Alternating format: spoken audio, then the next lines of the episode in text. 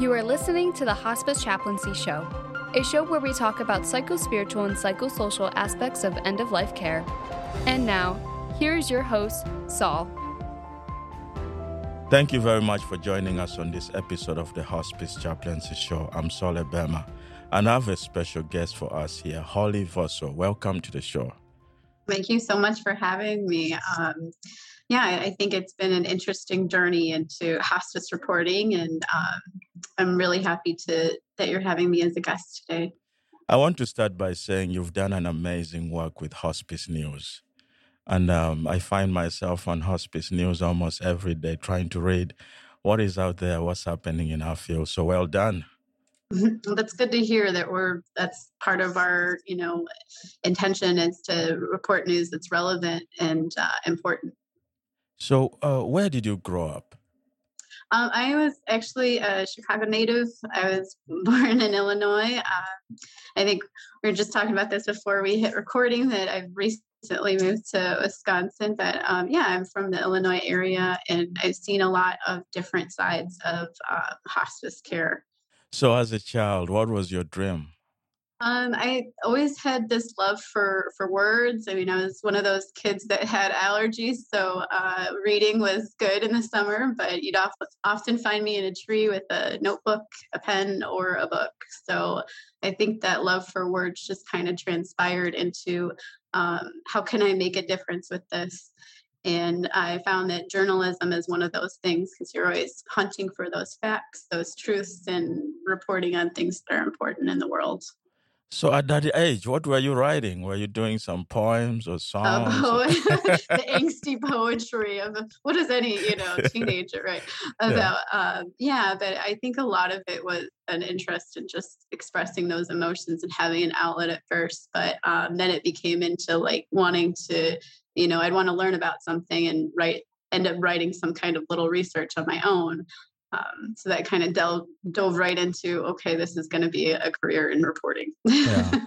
It's really powerful. I'm from africa and uh, we grew up from a young age with the tradition of storytelling yeah. and i see that in journalists too. So what steps did you take to become a journalist and um, I think just having that element of writing, always exercising that um, kind of talent in, in, you and building it. Um, but I went to uh, school for college for journalism and graduated with print journalism when that was still a thing, um, which gives away my age a little bit. But um, now it's, you know, media is more open. It's things like this where we're doing a, a podcast and videos or radio and all of that um, really kind of took off after I would say college. I started environmental reporting was my passion you know just seeing all like the ways to help the world save the world um, yes. but then i ended up in you know healthcare publishing and being an editor in that and you know after seeing some of my own personal um, experiences and with family and hospice it, it was really something that i started out freelancing actually for hospice news and then um, when there was a full when they grew and they were able to do full time it was a great opportunity and i couldn't pass it up. So what about hospice you know that connects deeply with you to be able to do this work? I think a lot I, we've talked to a lot of providers and it's always a personal story usually that that usually brings someone in um, but i've seen you know family members of my own have these really wonderful quality beautiful ends to their lives on hospice, but I've also seen the other side where it's this horrific experience and they didn't get the care or support they need and their you know caregivers were struggling and they were struggling and going through too much pain or suffering. So um, I think that's really what drew me into. I want to change the latter end of that. And if I can be a voice in that industry that makes a, a ripple of difference, then you know I've that is something that is meaningful. So yeah. You know, at Hospice Chaplaincy, we wanted to do uh, some research on uh, how end of life care is being provided for people with sexual and gender minorities. Mm-hmm. And then we came across your incredible uh, reporting.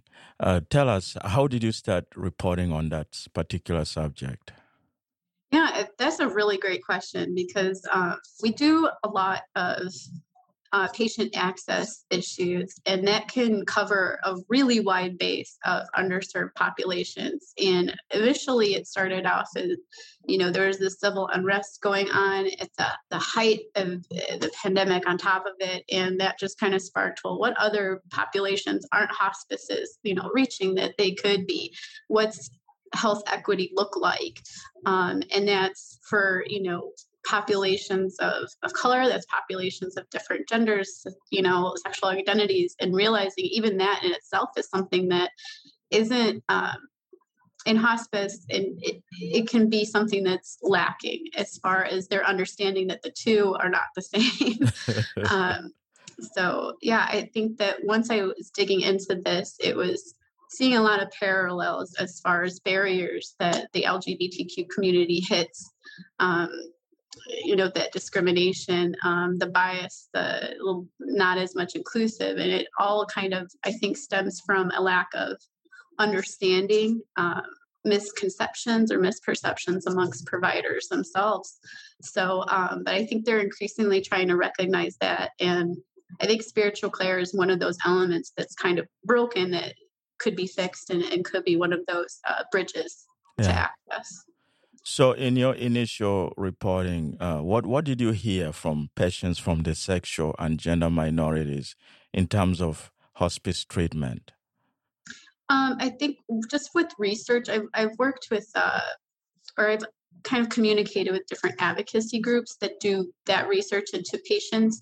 Um, and they've what they've come across is that a lot of these patients will um, they'll have sort of issues coming across um, inclusive care, ones that honor their beliefs and their system, um, their values, um, just barriers of just even understanding that even if they check this, for example, if they have to go onto that patient document and check male or female and there's no other option, that alone can be, you know, a very difficult question for some people to um, even approach and then it will hit the door on on being able to reach them through that you know it kind of puts up a barrier of i need to protect myself um, but i think just honor being able to honor those those wishes and value i mean it shouldn't it shouldn't matter who they are what they love or you know any of those things. It, everyone deserves that quality end of life care experience. As far as the barriers that they can you know, LGBTQ seniors in particular can experience more, at least right now, in the time that we are now, they can experience more mental, mental and physical disparities due to a lack of appropriate, inclusive care um, that's compounded by this like lifelong experiences of discrimination, of feeling isolated from the the masses or public just because of who they love or what they are, or how they identify themselves. Um, I think that we've come many strides as a societal level, um, but in healthcare systems, you know, that that's something that has room to grow for them, and they've experienced like this historic sort of um, those misconceptions about them and not treated fairly. Um, you know, even even our traditional definition of a family or a caregiver or a loved one might not look the same in that that community. So it's even recognizing that. Um, and then I think the spiritual care is one of those barriers that they hit because they'll speak with a chaplain who might have this set of belief systems that's different from theirs. Yeah. And there's, you know, there's not that understanding and common ground. So they don't get the, the quality of spiritual care that they deserve. And that is something I'm hoping that um, uh, we can really work uh, to resolve because spiritual care at the end of life is such an important aspect uh, of end of life care. And if someone is not receiving that care properly, uh, then there's something wrong with us. I think clinicians and even uh, hospice chaplains have a lot. Uh, a lot to learn, especially assum- assumptions, mm-hmm. or when we are dealing with discrimination. Um, some of it, it could be even uh, what we consider minor. Like there was a patient the nurse was talking to her and she was talking about her partner. And then the nurse asked, What is his name? And yet it, it, was not a man. Right. You know, so even little things like that, I think we can begin to change in our language, yeah. you know, so that people can feel included. that's definitely part of it. Just even those pronouns can be important in making that mindful change of what's their name versus assigning any kind of gender to it. Um, yeah. Even that, yeah, just even, and that could be a slip that they're not even thinking of. But I think um, that training, staff training, and education that can kind of come into play with chaplains as well. Um, just kind of incorporating that into not just their onboarding but their ongoing training you know how can you be more uh, sensitive or mindful or inclusive uh, that and that that language that you mentioned right there is just one piece of it um, and then you know just answering the question of who would you have it doesn't have to be your spouse. Um, you know be that person that's decision making for you. Who is that person in your life? Um, and not designating it to a specific family member you know. Yeah. we don't need to put everything into this neat little box um, because there's so many things that could fall outside of that and uh, I don't know if chaplains recognize the magnitude of the role they can play in this kind of situation. One provider told me about a, a patient story that they felt conflicted in um, being able to provide you know services to that patient because where that patient was or who they loved was different and they couldn't you know they're like well i took this differs from my belief system. So it was difficult for me to provide what they needed and what their request was um, at their their bedside at the end of life because it differed from mine. And i think taking that own personal barrier down and kind of even being aware of what those might be in yourself before going to that patient is an important kind of um, measure just to take stock of first. It changed that patient's how they couldn't have that person that was their you know loved one at their bedside because of that sort of you know they weren't able to um, perform i think it was a ceremony like a marriage ceremony because it went against what they felt. Um, but even if that's their case you can respect someone's beliefs whether they're a chaplain or the patient whichever side they're on you can respect that their their belief systems it's, is who we are at our core um, whatever we believe in. And so it's hard i can understand how that's hard to honor if you're on that chaplain side of it and you're trying to find that middle ground but at the end of the day it's this is some you don't get a second chance for this person you know they're they're at their end of life and it's just if you're going to put yourself in their shoes that's the time to do it and say you know how maybe i don't feel comfortable performing this um, but maybe i might know someone who could or you know it's finding those solutions outside of what you just you know so far you know opening yeah. your your mind and your your abilities a little bit further yeah i think you know you're right in that you can hold your beliefs in tension with the beliefs of the person and find somebody right you know you can say i can't do this but i can find another minister mm-hmm. who can do this for you right. in a way that you can still continue to provide care what i did come across in one of those stories that was pretty powerful was um, you know a transgender individual wanted to seek care and that's kind of why i brought up the check the box of female versus male because even that step they were really ready to accept that they were at the end of life uh, that they wanted hospice. They wanted that access to care which even bridging the hospice the h word can be scary for patients alone right? So that was a huge step that they had taken.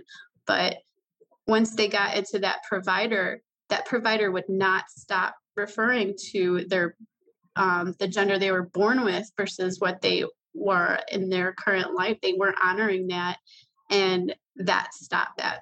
Really, you can imagine just you go through so much to make that transition in your life accept yourself.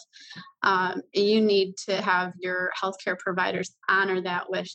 Just even the pronoun itself can make a difference, but understanding um, just again putting yourself in that patient's shoes that should be rule number one and that wasn't something that was done for that patient so you know i can only understand that pain of you know this is who i am and i'm not being recognized for it at the end of my life of all, of all times you know? So that is a heartbreaking story but it, it i think it does go to, to show that there's room for the improvement inclusive in just that training and understanding is is I would say step one for any hospice to do, um, not just in their their chaplaincy, but their clinician clinical staff, their admit who's ever taking that patient on board. I mean, that sensitivity has to be there. With that, we'll take a little break and we'll be right back. Continuing to be a leader in the field of spiritual care at the end of life, Hospice Chaplaincy provides high quality professional development webinars that will improve your practice of spiritual care at the end of life. Check out our latest webinars at www.hospicechaplaincy.com. I'm Saul Ebema, and you're listening to the Hospice Chaplaincy Show. We continue our conversation with Holly Vossel uh, from Hospice News. Um, I, I, think uh, before the break, you know, we spoke about some of the tragedies and and and how people from uh, how patients are being mistreated due to lack of competency from healthcare professionals. And there's a lot of education that needs to be done, a lot of messaging that needs to be done to make people feel more inclusive. And that is one of the things we like with your work in that you're reporting and, and challenging, you know, these organizations to message uh, better. Mm-hmm. How do you think, you know, um, hospices can provide better messaging that has inclusivity in it? Yeah, I, that's a great question. I think their marketing um, is probably one area that a lot of hospices can do. Um, you even in whatever advertisements you might be employing, you can have that representation there. Um, you can also have that representation in your staff as well. You can make it a point in when you're doing referral outreach and trying to build those streams of you know having those conversations with um, those referral sources whether they be other clinicians or other providers other health systems. So i think marketing is one point. I think um, what i've heard from um, other hospice chaplains is that you know recruiting more of a cadre of chaplains of different faith systems can be something that can bridge that gap. And and because then you have this wealth of cultures traditions of you know different perspectives of of different you know theological kind of uh, areas coming together. And that diversity alone can then help you reach a more diverse population. And i think to your point as well that education and training for chaplains can and should probably include this deeper reflection on the ways that patients' beliefs can, you know, um, be honored. Look outside that scope of what you might know and see what you can do to to better honor that that patient's values. I mean, we make a lot of assumptions. That's the truth. Right. Assumptions of family, assumptions of sexual identity. We, I think, uh, when we are driven by assumptions, we keep messing up. Right. I think understanding terminology is important too. I don't think you have to know what every single acronym or new thing that is, that is evolving because that's something that's going to change. It's understanding those differences and those nuances and what they mean.